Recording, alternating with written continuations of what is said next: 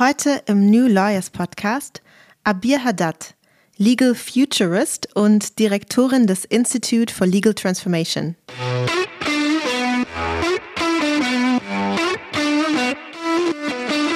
Und dieses Mindset treibt mich genau dazu zu sagen, okay, wie können wir das Recht nicht nur besser machen, sondern wie kann das Recht uns dienen, der Menschheit dienen, den Menschen dienen.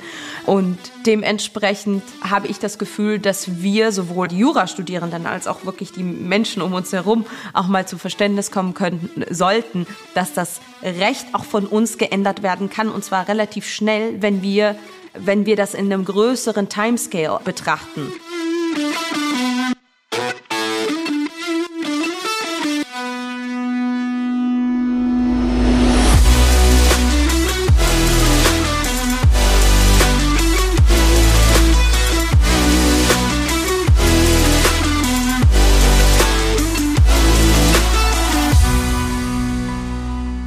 Herzlich willkommen zu New Lawyers, dem Interview-Podcast von Talent Rocket. Mit mir, Alicia Andert.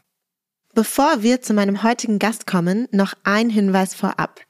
Als Juristin oder Jurist kannst du dir auf Talent Rocket ein Profil anlegen, mit dem du dich nicht nur unkompliziert und ohne Anschreiben bei zahlreichen Kanzleien und Unternehmen bewerben kannst, du hast ebenfalls die Möglichkeit, dein anonymisiertes Profil freizugeben, sodass spannende Arbeitgeber dich kontaktieren können.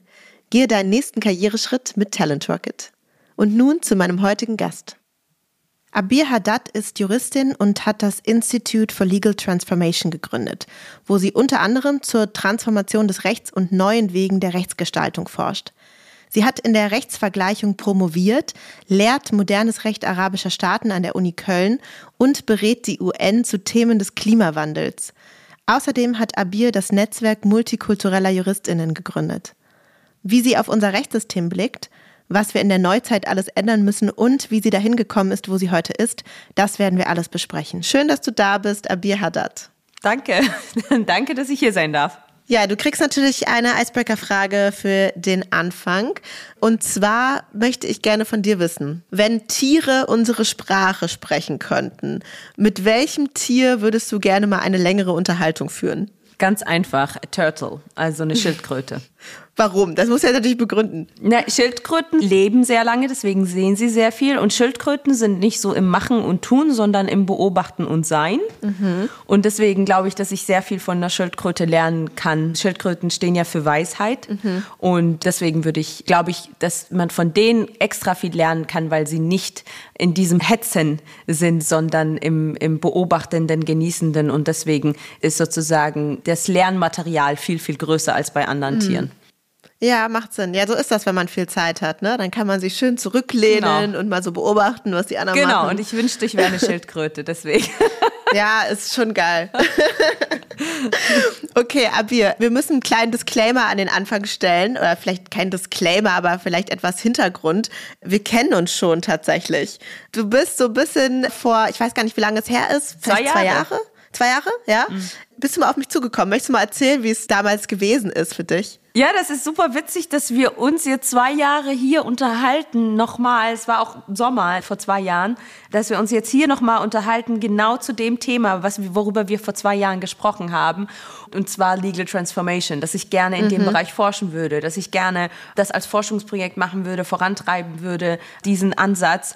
Und ich musste mich ja irgendwie sozusagen mit anderen deutschen Juristinnen und Juristen verbinden. Und ich fand dich dann damals super sympathisch. Und äh, das Legal Tech-Thema hattest du, oder du warst du super präsent für mich beim Thema Legal Tech. Habe ich gesagt, oh wow, yeah, that's a person I can ask. Und so war das super. Ich bin auf dich zugekommen, du warst super offen und hast dich mit mir unterhalten, hast gesagt, hey, du müsstest mal mit dieser Person sprechen oder es gibt schon das und das und hier.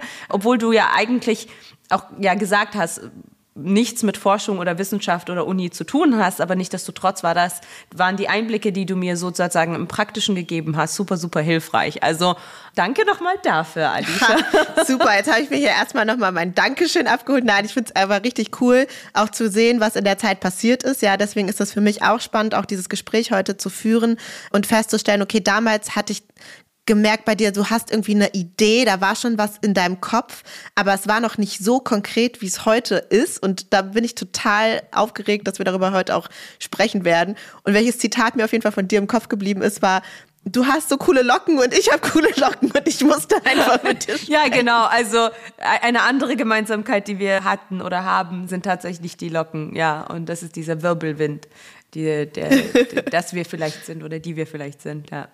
Ja, Representation matters, ne? Ja. Jetzt mal zu dir und deiner Biografie. Ich habe jetzt gerade so völlig lässig nebenbei erwähnt, dass du die UN berätst. Ja, das ist schon mal etwas, was einem irgendwie so auffällt. So, okay, krass, wo kommt das denn her? Und zwar zu Themen des Klimawandels. Kannst du mal erzählen, wie es dazu gekommen ist? Das ist eine ziemlich lange Geschichte, wie ich dahin gekommen bin. Also ich kann sagen, das ist nicht so, ja, ich habe mich beworben und dann haben sie mich genommen, sondern das war ein, ein viel, viel längerer Weg. Ich habe da angefangen eigentlich als Volunteer weil es für mich ganz klar war, ich möchte mich in dem Thema engagieren und das ist eine Welt, in die ich eintauchen möchte und in der ich aktiv sein möchte. Und mhm. genau, und deswegen habe ich da als Volontier angefangen und habe wohl so einen ziemlich guten Job gemacht, so dass mein Boss und das ganze Team mich irgendwie ins Herz geschlossen haben, beziehungsweise meine Arbeit so geschätzt haben und mein Engagement, dass ich dann die Chancen zu mehr bekommen habe, halt mich da immer mehr zu engagieren.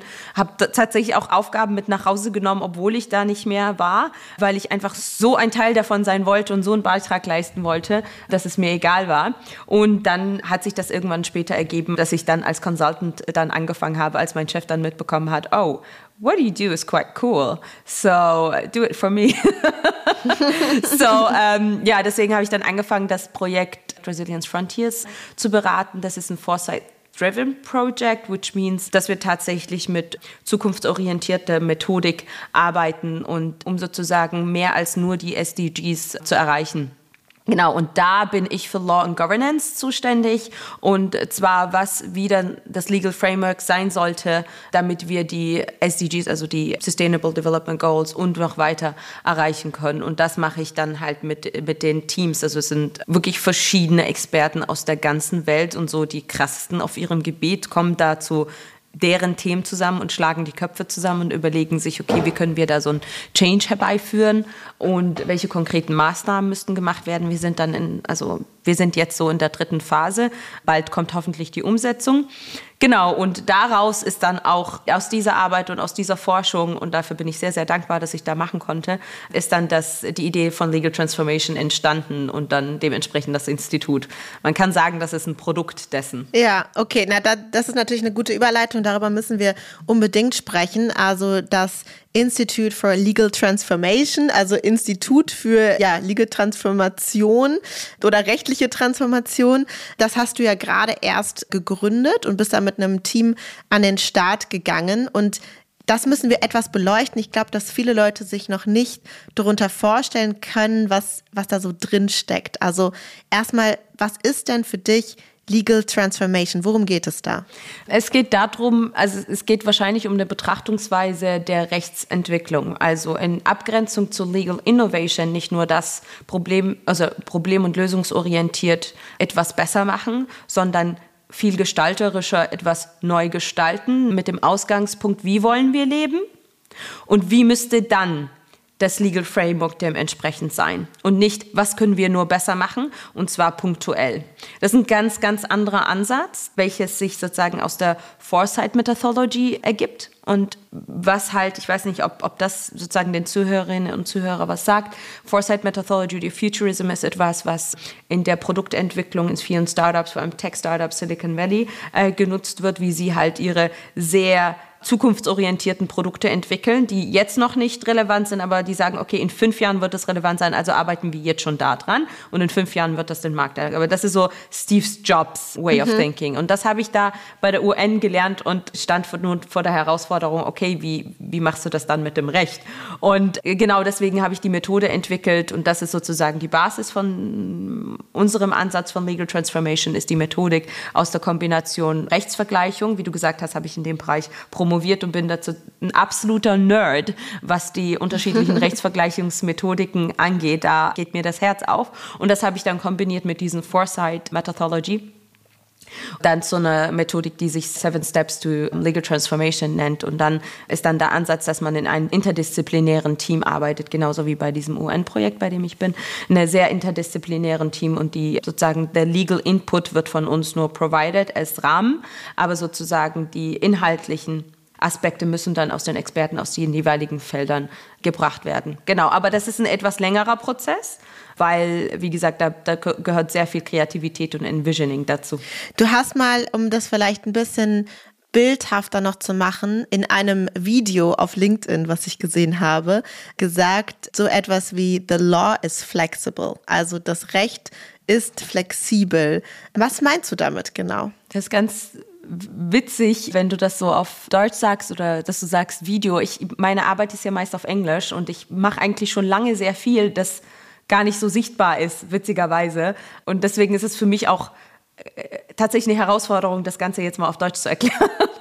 Aber was ich damit meine, ist, ich meine, das ist nichts Neues, was ich hier, was ich von mir gebe. Das wissen wir alle. Nur ich weiß, dass ich das während dem Studium und während meiner Ausbildung nicht vor Augen hatte. Ich dachte, das Recht wäre, oder ich habe die Vorstellung, dass es absolut starr wäre und dass es unveränderlich ist. Und der einzige Rahmen, in dem ich mich bewegen kann, ist dieser Deutungsrahmen, der mir das Recht gibt. Mhm. Und als eine Macherin, als eine Rebellin, widerstrebt mir das sehr. Deswegen bin ich keine typisch, sozusagen keine typisch gute Studentin gewesen wahrscheinlich.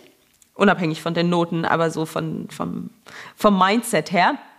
Und dieses Mindset treibt mich genau dazu zu sagen, okay, wie können wir das Recht nicht nur besser machen, sondern wie kann das Recht uns dienen, der Menschheit dienen, den Menschen dienen.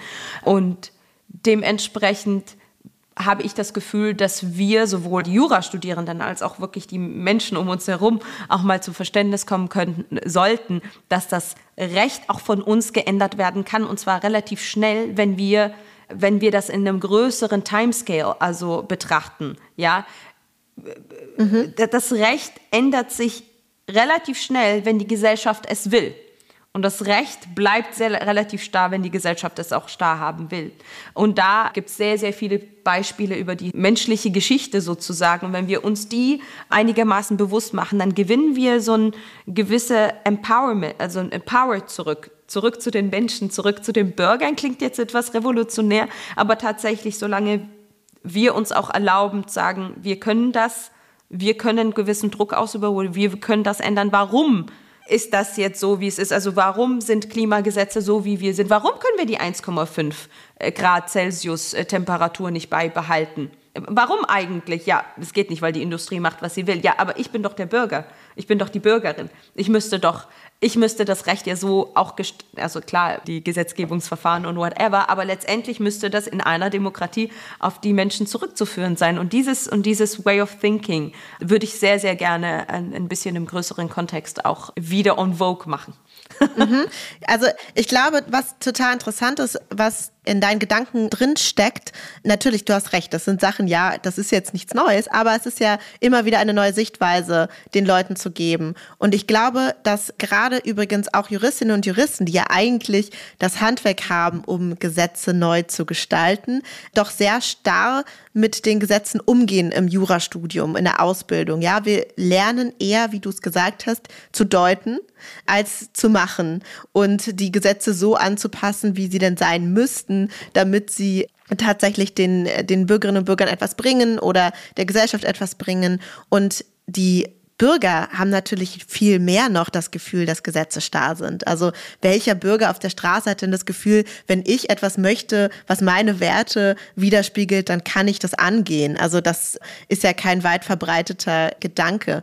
Und das fand ich tatsächlich ganz interessant, diesen Gedanken. Eigentlich müssen wir mal verstehen, dass die Gesetze, die wir gemacht haben, nur eine Kodierung unserer eigenen Werte sind und äh, dahingehend dann natürlich auch flexibel. Warum A meinst reflection du denn? of our values, sage ich in einem ja. anderen Video. ja, Und genau. Wenn ja, die Werte sich ändern, dann ändern sich auch, sollten sich dementsprechend auch die Gesetze ändern. Und das, deswegen müssen wir auch immer wieder unsere Werte reflektieren. Und nur weil die Gesetze jetzt so sind, wie sie sind, heißt es nicht, dass es gut ist. Also wir haben eine Zeit gehabt, wo wir ganz andere Gesetze hier in Deutschland hatten, wie Enteignung von, von mhm. bestimmten Menschengruppen oder ähm, Entmenschlichung von bestimmten Menschengruppen. Und das war rechtens, right? Ja, also entsprechend den Gesetzgebungsverfahren erlassen und, und alles rechtens. Aber war das human? War das gut? Nein, die Werte waren komplett falsch und denen würden wir jetzt nicht mehr zustimmen. So. Mhm. Und wenn man das denkt, dass wozu wir Menschen mal fähig waren und wozu wir fähig sind, äh, erstellt sich mir die Frage, wozu könnten wir noch fähig sein, wenn wir einen Schritt weitergehen, right? Also in die, in die richtige Richtung, Richtung Climate Change, Richtung Umgang mit Technologie. Wie könnten wir das denn in einer harmonischen Art und Weise machen? Und wenn wir von einem Extrem gehen, können wir auch ins andere Extrem gehen. Da bin ich auch da relativ extrem. ja, du hast jetzt schon mal gerade so diese zwei großen Bereiche, mit denen ihr euch auch bei dem Institut vor allem beschäftigt, angesprochen. Also Klimawandel und neue Technologien sind zwei sehr wesentliche Bereiche, die für euch relevant sind. Warum denn eigentlich? Was haben diese Themen jetzt mit einer Forschung zu Transformation des Rechts zu tun? Ähm, das sind so diese zwei Bereiche, Exponential Technologies und Climate Change, sind für mich so very disruptive. Also die haben beides sehr großes Potenzial, natürlich die Gesellschaft, also Societal Change herbeizuführen und ähm, mhm. die Gesellschaft aufzurütteln, ohne dass das Recht, weil es anders agiert oder anders ein anderes Tempo hat, hinterherkommen könnte oder die Gefahr besteht tatsächlich, ob das Recht dann hinterherkommen könnte. Klar, es ist, das Recht ist immer reaktiv, das Recht reagiert immer dann, aber ich weiß halt nicht angesichts der Entwicklungen jetzt und an sozusagen der exponentiellen Voranschreitung sowohl des Klimawandels als auch der exponentiellen Technologien, deswegen heißen die ja auch so, mhm. ob dann sozusagen unsere Herangehensweise, die wir bisher gepflegt haben und die eigentlich funktioniert hat, nennen wir sie mal linear, ob das langfristig noch uns Menschen oder Humankind, ob das uns noch langfristig dienlich sein wird und ob wir nicht da umdenken müssen, gerade bei diesen beiden Ansätzen, also bei diesen potenziell sehr schwer verändernden, gesellschaftsverändernden Themen. Ja, auch das finde ich ganz interessant. Also die technologischen Entwicklungen gehen ja wahnsinnig schnell voran mittlerweile und immer schneller. Und wir sehen ja jetzt schon bei Gesetzen, die heute verabschiedet werden, die irgendwann mal vor sechs, sieben Jahren angefangen wurden, dass es total veraltet ist. Ne? Also die genau. können natürlich auch gar nicht hinterherkommen währenddessen. Ja, das ist halt das Problem, das auch so ein bisschen Mindset und das, ich glaube, das ist so mein größtes größter Asset oder mein Vorteil. Ich bin in beiden Welten unterwegs. Also ich bin in der normalen, sagen wir mal so, Welt auch mit Juristinnen und Juristen oder in der Politik. No problem. Aber genauso bin ich auch, ähm, habe ich den Zugang in dieser Tech-Welt, sowohl als auch in der Climate Change-Welt, dann natürlich über das UN-Klimasekretariat. Aber da ist eine ganz andere Sprache, da ist ein ganz anderes Tempo. Also ich hatte letztens ein Gespräch mit einer Person, die gerade ein Decentralized Autonomous Organization aufbaut. Und dann sagt sie, ja, dieses und dieses Programm, so und so mit einem neuen Tool. Ich so, wow, wie geil, wusste ich gar nicht. Die so, ja, es wurde im Februar gelauncht. Ich so, ah, also nicht so lange her, deswegen kannte ich es nicht. Die so, Februar sind fünf Jahre in Blockchain-Zeit? Ich so, yeah, you're right, right? Und so, das ist so, wenn man bedenkt, okay, NFTs gibt es natürlich schon mindestens, also schon seit ein paar Jahren, fünf, drei Jahren, je nachdem, wie man es sehen will. Aber seit letztem Jahr Mai sind die so als Pictures total im Kommen. Und jetzt, wie schnell es in alle Munde ist. Wie schnell das ging. Mhm. Right? Sobald eine Technologie irgendwie adaptiert wird, dann ist sie, dann ist sowieso Fegerfeuer, ja. Kann das sehr schnell gehen und dann ist so, okay, wie regulierst du das jetzt? Und dann sind die Anwendungen auch schon da und du hast die ersten Cases, right? Mhm. Aber die Technologien, die gibt es ja schon A, länger und B, werden auch jetzt Technologien entwickelt, die sehr großen Disruptionscharakter haben, auf die, die auf uns zukommen, sei, äh, sei es die Metaverse, die dezentralen oder zentralen Metaversen. Ja, wir wissen das, wir sehen das. Die Jugend, nicht nur die Jugend, aber auch viele in der Arbeitswelt stürzen sich da rein, gehen da rein und wir okay, wann, wann wollen wir da mal reingucken? Wann wollen wir da mal reingehen? Ja, wann? Und dann it's too late. Same like Social Media. What, was mit Social Media passiert ist, right? Also mit dem Internet Web 2, right? Es war so, ja, okay, das sind halt ein paar Social Media, lass sie machen. Und jetzt hat die EU wenigstens versucht, so viel zu regulieren, wie es nur ging, aber dann war es zu spät, dann waren sie viel zu mächtig. Und das ist so mhm. den, den Fehler, okay, wann lernen wir aus diesen Fehlern? Der, der Fehler darf uns nicht nochmal passieren. Und klar, und das ist so das Problem unseres Rechtssystems oder des Rechts grundsätzlich, Enforcement. Beim Enforcement wird das scheitern oder kann das scheitern. Deswegen von Anfang an, und das ist so unser Ansatz, von Anfang an gestalterisch mit der in dem Fall Textszene zusammen. Deswegen bin ich so, wir, wir empfinden uns als so Schnittstelle wo wir beides zusammenbringen, um beides zu entwickeln, weil meine Tech-Freunde, die lachen dann immer so, oh Gott, das, ich weiß, ich muss nur diesen und diesen Klick machen und das, diese Regulation bringt gar nichts. So, für, weil das können sie dir gleich sagen, ja, die Leute, die da wirklich drin sind. Aber da, diese zwei Welten kommen irgendwie nicht zusammen und das, oder nicht immer. Und das finde ich dann äh, relativ scheiße und man könnte viel, viel, viel effizienter arbeiten. Und am Institut forscht ihr jetzt in dem Bereich und wollt dafür neue Lösungsansätze entwickeln oder was ist euer Fokus? Ja, genau. Also sowohl für Climate Change als auch im Tech-Bereich arbeiten wir gerade daran, also Forschungsprojekte zu entwickeln und die dann auch umzusetzen und dann mit unseren Expertinnen und Experten, also wir haben einen riesen Pool von Expertinnen und Experten aus diesen Bereichen, aus der ganzen Welt, mit denen zusammen dann an den Lösungs, also wie gesagt, nicht Lösungsansätze, sondern Alternativen zu entwickeln, mhm. weil wir ja nicht problemorientiert arbeiten sozusagen, sondern gestalterisch.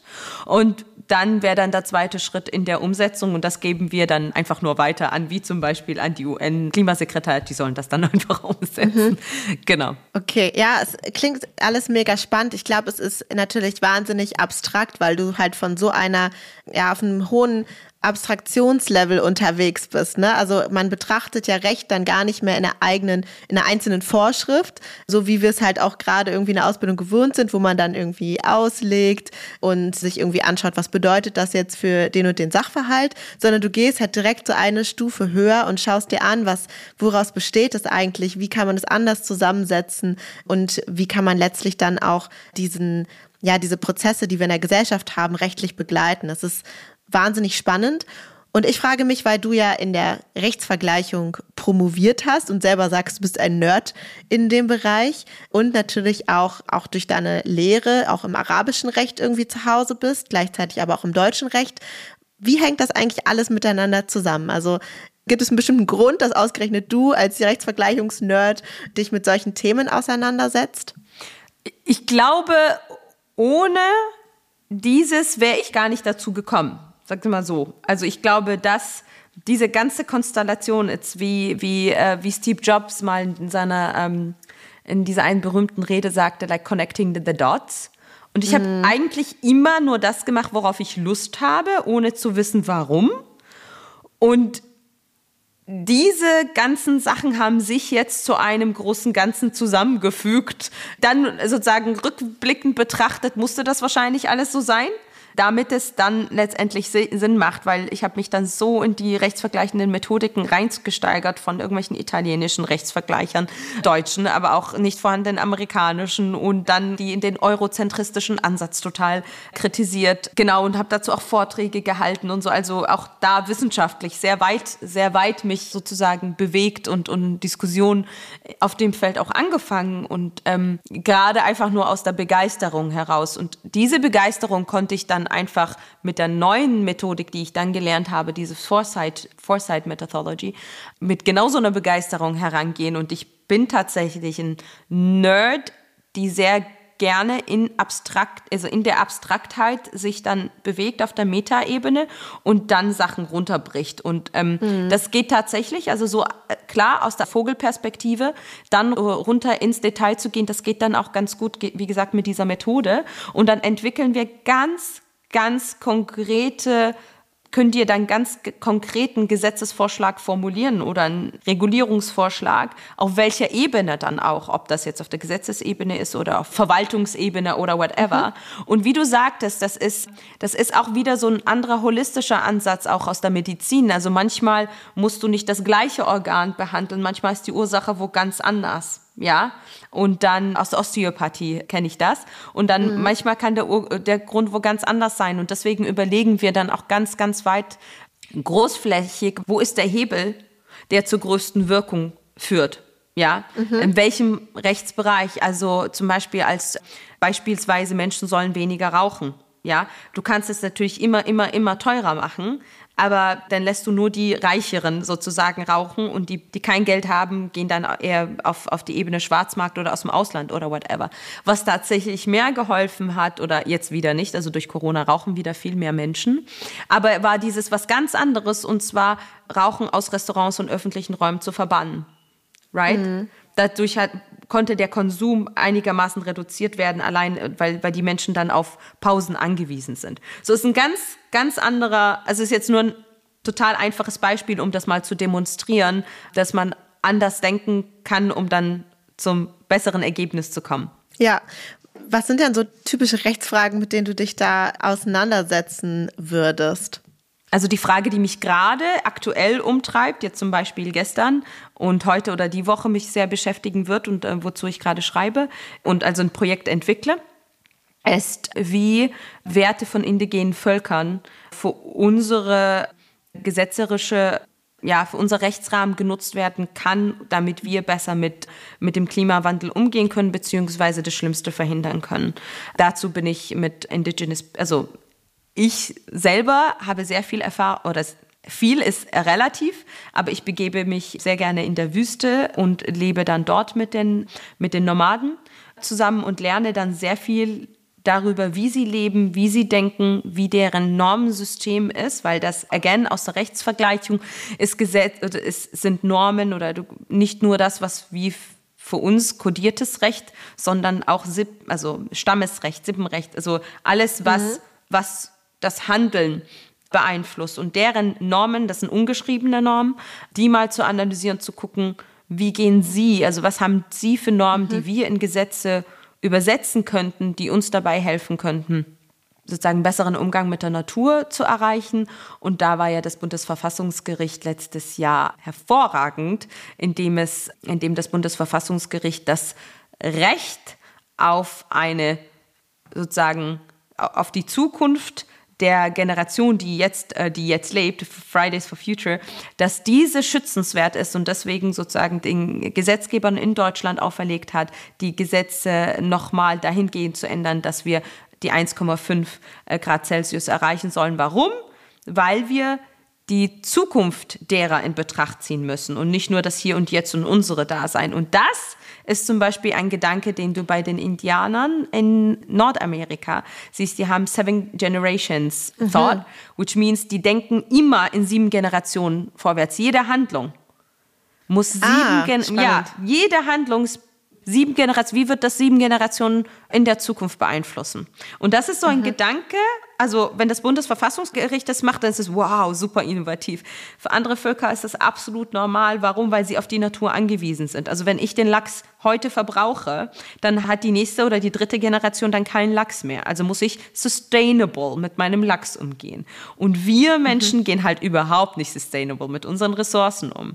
Deswegen diese Gedanken gut so zu übersetzen und das ist möglich und das hat uns das Bundesverfassungsgericht gezeigt, dass es durchaus möglich ist, so ein Umdenken auch herbeizuführen und dieses dann in Gesetz zu führen. Das beschäftigt mich gerade und dafür arbeite ich gerade mit Vertretern von Indigenous People zusammen.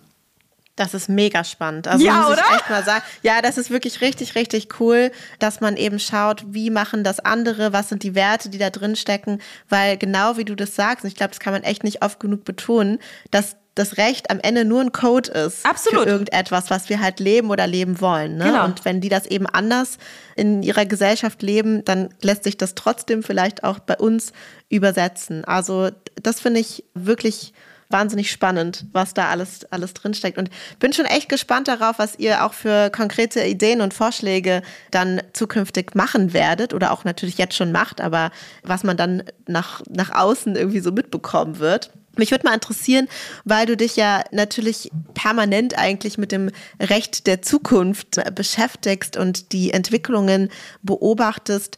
Kannst du denn auch irgendwie Prognosen geben? Also kannst du schon sagen, wohin sich etwas aktuell entwickelt, ob es irgendwelche Trends gibt und ob wir zum Beispiel überhaupt bestimmte Dinge wie exponentielle Technologien zukünftig regulieren werden können? Also haben wir da überhaupt eine Chance oder wird sich das anders entwickeln? Werden ganz andere Systeme greifen? Was meinst du? Ähm, ich nenne mich ja Legal Futurist und Futuristen mhm. machen keine Prognosen. Dann sind so, sie kommen wir zur nächsten Frage. Sie, äh, versuch, äh, sie versuchen zu gestalten, machen aber keine Prognosen, weil sobald du in mhm. der Prognose bist, bist du, hast du dich schon festgefahren.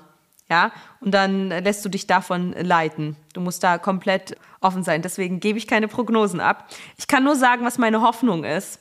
Okay. Meine Hoffnung ist, ist also fürs Hier und Jetzt äh, tatsächlich sozusagen ein äh, Aufeinanderzugehen beider Bereiche damit sozusagen diese exponentiellen Technologien nicht so komplett außer, außer Hand abdriften. Weil, und da kommen noch andere Gefahren dazu, auf die ich jetzt hier nicht eingehen will, weil sonst wird es ein bisschen zu, zu abgefahren. Genau, also belassen wir das dann mal dabei. Und dazu versuchen wir wirklich so viel aufzuklären wie möglich, wie durch Keynotes, Workshops, Konferenzen, Genau, also es gibt, ich kann halt nur sagen, es gibt manche Länder, die da sehr, sehr, sehr dahinter sind. Siehe Dubai. Also Dubai ist, da sind wir ja auch ähm, aktiv bei der Judicial äh, Academy in Dubai und da versuchen die schon, also da holen die uns, damit wir die Richterinnen und Richter darauf vorbereiten, was Blockchain, Krypto mit sozusagen, ja, was für Fälle auf uns zukommen werden, obwohl das mhm. noch nicht noch nicht in den lokalen Gerichten relevant ist, aber die sind so weit, dass sie jetzt schon ihre Richterinnen und Richter darauf vorbereiten wollen. Äh, das ist halt ein ganz anderes Tempo, sagen wir es mal so. Ja, aber woran liegt das denn? Also bei uns wird ja irgendwie noch über die E-Akte äh, gesprochen ja. und irgendwo anders werden schon Richterinnen und Richter auf Krypto vorbereitet. Genau. Also apropos E-Akte, ich war 2016 in Dubai. Nein, da wollte ich jetzt nie mit anfangen. Warte, 2016 in Dubai bei dem lokalen Gericht, nicht mal beim DIFC, also nicht mal bei dem Schiedsgericht. Schiedsgericht. Hm. Das ist sowieso total abgefahren war basic normales Lokalgericht. Das hatte ich damals für meine Forschung gemacht, für meine Doktorarbeit habe ich in mehreren Ländern ja auch rechtsvergleichend gearbeitet. Und dann bin ich, mhm. war ich auch vor Ort und da war das so, ich weiß noch, da kam der, äh, der Abteilungsleiter des Zivilgerichts, äh, der Zivilabteilung, kam dann aus Südkorea zurück. Und ich saß da gerade im Büro mit anderen Richterinnen, wir haben uns unterhalten und so. Und der so, oh, du bist aus Deutschland? Ich so, ja. Der so, oh, sag mal, stimmt das? Ihr habt noch Papierakt? Ich so, ja, der so, oh mein Gott, wie schlimm. Und das war 2016, haben die schon, die sagt mir, äh, ich sitze auf meiner Couch und mache meine, meine Akten von meiner Couch zu Hause aus und schicke sie einfach nur ins Büro. That's it.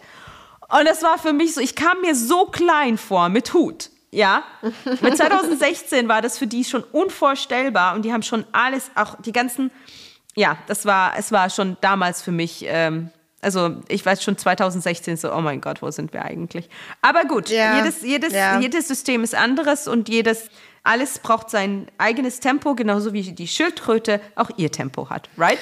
Zurück zum Anfang. Aber deswegen ist es ja eigentlich umso spannender, gerade eine Person wie du, die halt in verschiedenen Rechtssystemen sich irgendwie auskennt und Dinge mitnehmen kann, auch was wir auch von solchen Entwicklungen lernen könnten. Mm, ja, Wirkt ihr darauf auch ein? Also ihr, ich glaube, ihr seid auf jeden Fall sehr international unterwegs und nehmt viel mit.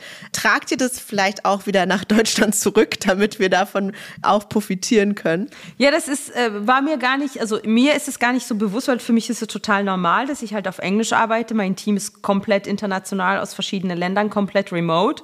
Und die Arbeit, also arbeiten so, wie es, wie es dem passt, von, teilweise von Höhlen aus. Also, weil ich, ich weiß nicht, ob du es weißt, ich liebe auch Höhlen und ich arbeite ja, ich sehr sehe das ab Höhlen. und zu auf Instagram, äh, ja. dass du irgendwie wieder draußen lächtigst und so weiter und finde das immer sehr spannend. Ja, ich schlafe ja draußen immer im Garten hier und wenn ich im Ausland bin, dann, also wenn es warm ist, dann irgendwie auf Balkon oder auf Bergen und dann in Höhlen. Also wenn ich in Bergen bin, dann schlafe ich gerne in Höhlen und einer unserer Mitarbeiterinnen schläft auch in Höhlen. Und das gibt natürlich eine größere, viel größere Verbindung zur Natur, weil wenn wir jetzt so über diese Vielfältigkeit auch sprechen, geht es mir nicht nur um die Vielfältigkeit sozusagen in der Rasse, in der Hautfarbe, in der, im Geschlecht, sondern im Mindset.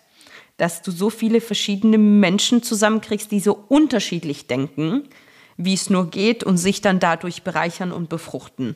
Und das und das ist, glaube ich, die größte Bereicherung und das bringen wir tatsächlich mit als Team. Und dadurch, dass wir jeder von uns irgendwie so in unterschiedlichen Ländern auch leben und anderen Kulturen leben. Und das ist so ein bisschen wahrscheinlich eine gute Überleitung zum Verein Multikulturelle Ja, ich wollte gerade fragen, ist das auch der Grund, weshalb genau. du den Verein gegründet hast? Genau, also das war für mich klar, dass auch jetzt sozusagen einen Schritt zurück machen, Legal Innovation in den Kanzleien auch, aber auch in den Ministerien, in der Verwaltung, wherever, ist am besten möglich, wenn du ein diverses Mindset also a set of diverse mindsets hast. Und da hat Deutschland ja eigentlich ein Asset, auf das es zurückgreifen kann, und zwar multikulturelle Juristinnen und Juristen, weil diese können in verschiedenen Sprachen denken. Sie haben ganz andere Wertesysteme ja von zu Hause oder zu Hause, ganz andere Rechtssysteme kennen sie so, dass es so, okay, why, okay, warum geht das nicht auch so? Warum machen wir es nicht so? Also für mhm. mich aus meinem super spannend hilft mir zum Beispiel, again, mein Eintauchen in andere Rechtsgebiete, zum Beispiel das islamische Recht, da bin ich ja also in meinem früheren Leben da sehr auch sehr viel dazu geforscht. Und dieses ungeschriebene Recht gibt dir so viel Flexibilität auch um Umdenken in der Gestaltung von Verträgen. Und da war ich zum Beispiel in einem Workshop zu Smart Contracts bei Ethereum. Und da hatten wir gerade einen, einen Ehevertrag geschlossen, aber also ein Smart Contract, Ehevertrag geschlossen, aber ein Kathol also basierend auf die katholische Art und Weise. Ja, oder auf mhm. die katholische Herangehensweise, sagen wir es mal so. Und ich war dann so, ja, yeah, aber denk mal rechtsvergleichend, denk mal übergreifend, weil wie sind Eheverträge in anderen Ländern oder anderen Kulturen und vielleicht auch ungeschrieben. Und im islamischen Recht hättest du eine ganz andere Lösung gewählt. Und zwar habe ich das dann über NFTs gemacht. Right? das kann ich jetzt nicht äh, hier im Detail erklären. Ich glaube, das kriege ich jetzt nicht zusammen, wie du von beim islamischen Ehevertrag auf, auf äh, ja, non-fungible Tokens gekommen bist, aber I trust you, das war das mit Sicherheit total so Aber du entwickelst dann ganz, ganz andere, und das ja. ist es. Warum sind wir so festgefahren auf das, was wir kennen? Ja, wenn wir uns erlauben, andere Rechtskulturen auch mal kennenzulernen, kommen wir zu ganz anderen Lösungen, besseren Lösungen vielleicht auch, wenn wir uns diese mhm. Aufschränkung selbst aufheben. Und dazu haben wir diese Assets und die sollten wir nutzen. Und genau, das war's. Ich halte mich jetzt zurück. Ich finde das sehr, sehr nachvollziehbar, wie du sagst. Also natürlich, wenn man ohnehin schon unterschiedliche Dinge gesehen hat und das haben sicherlich multikulturelle Juristinnen natürlich noch mal mehr als als andere, weil man einfach in unterschiedlichen Kulturen zu Hause ist, weil man andere Rechte und Rechtssysteme, Werte, wie du es gerade beschrieben hast, kennengelernt hat, dass man vielleicht von Anfang an einfach ein offeneres Mindset hat, dass man vielleicht andere Dinge für möglich hält und deswegen so dieses sogenannte out of the box Denken mhm. halt auch anders mitbringen kann. Macht für mich erstmal sehr viel Sinn und bei dir ist es ja persönlich auch so und deswegen bist du da ein sehr strahlendes Beispiel dafür, aus einer anderen, ursprünglich mal anderen Kultur kommend, mittlerweile international zu Hause, irgendwo in Dubai den Richterinnen und Richtern was über Krypto erzählen, während wir hier noch bis 2026 an der E-Akte arbeiten. Aber ich hoffe, dass du einige dieser Eindrücke dann auch mitbringst und dann dementsprechend weitergestalten kannst. Wir müssen leider schon zum Ende von unserem Podcast kommen, aber ich fand es wahnsinnig spannend. Ich hoffe, es vergehen nicht zwei Jahre, bis wir das nächste Mal miteinander sprechen, sondern ich darf ein bisschen noch weiter begleiten, wie es bei dir mit dem Institute for Legal Transformation weitergeht. Und ich bin mir sicher, dass wir von dir noch wahnsinnig viele spannende Dinge über die Zukunft des Rechts erfahren werden. Vielen, vielen Dank, dass du da warst, Abir Haddad. Danke dir, danke, dass ich hier sein durfte und danke für das tolle Gespräch, Alicia.